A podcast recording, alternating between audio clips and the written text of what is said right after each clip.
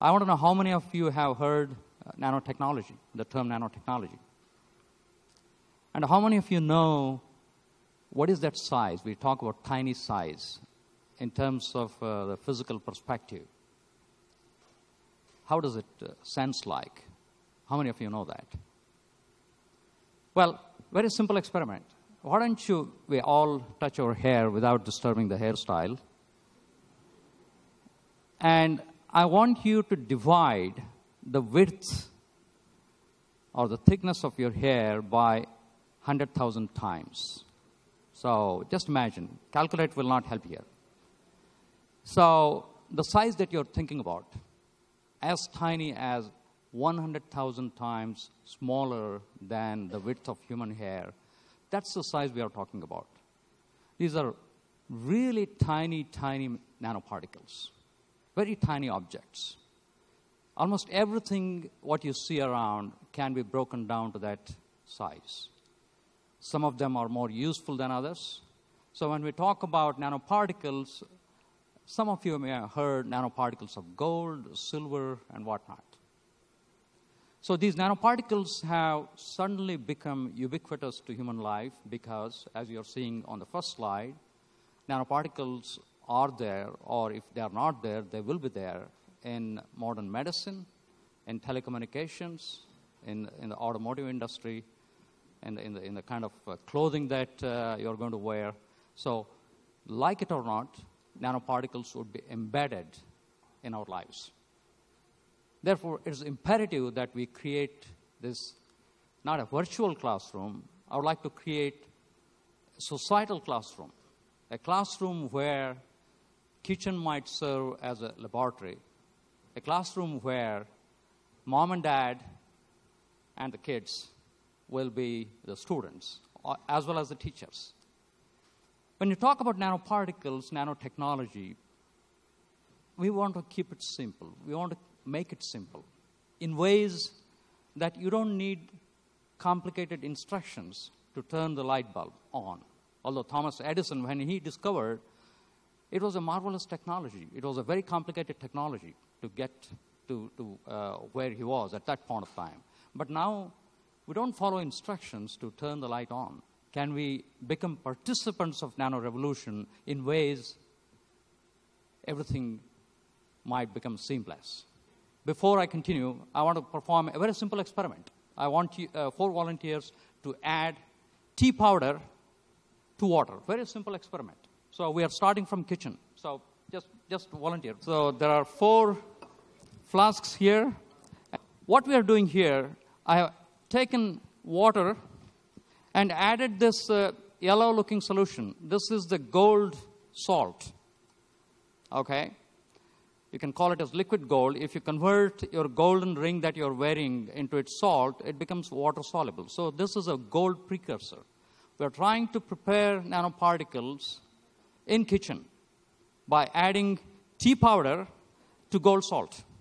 It's not a complicated science. You can go and sit down. Thank you. Yeah.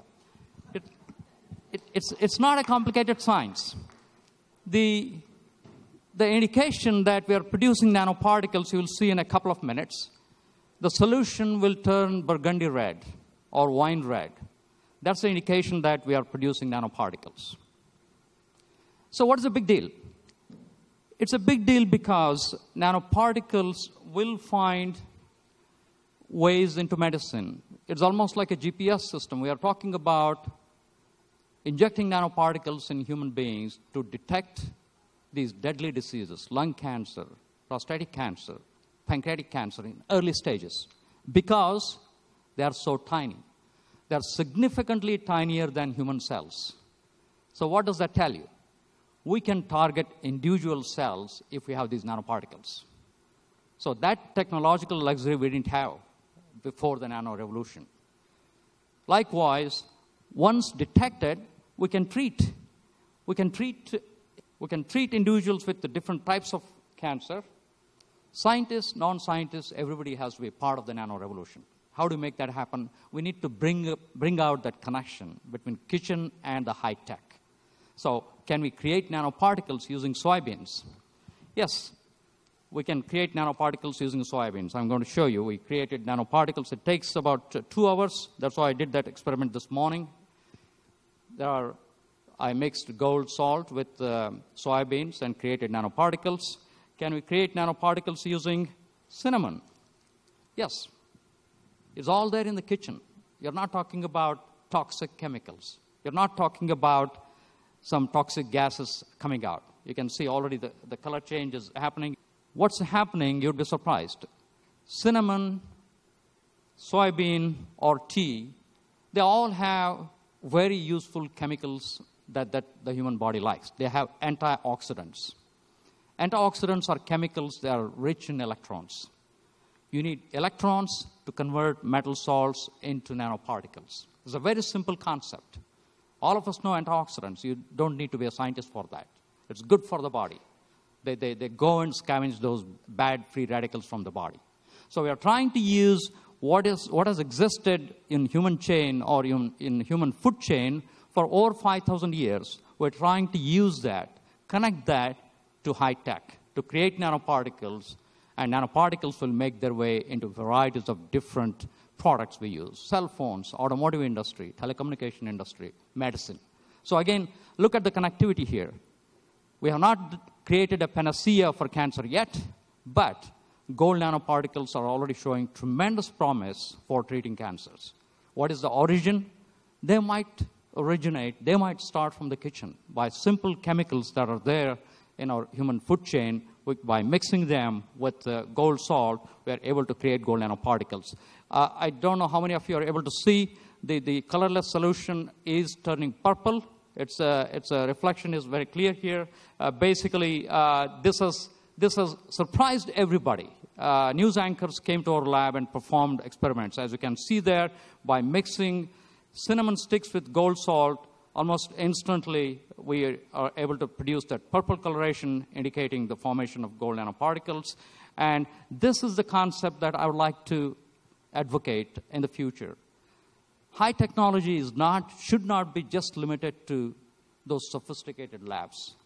We have to embed, we have to involve society right from the word go, right from its uh, stages of infancy. So that's why it's, it's a powerful concept that Matt is advocating, breaking the traditional concept of a classroom, create a classroom through society. It involves chemists, scientists, non scientists, physicists, everybody. And the power of this type of a classroom is the origination of ideas. So far, about 10 15% of the world population are scientists, okay? About maybe 10 or 12%. What if people with limited or no background in science begin to think about revolutionary ideas to come up with treatment for deadly diseases? What if people with limited background in engineering or science start thinking about ideas about telecommunication? What if society starts thinking about alternative forms of energy with minimal or no pollution? Then we are talking about a technological marvel we have never seen before. And that's the power, again, of green nanotechnology, and that's the power of this new concept of societal classroom or the universal classroom.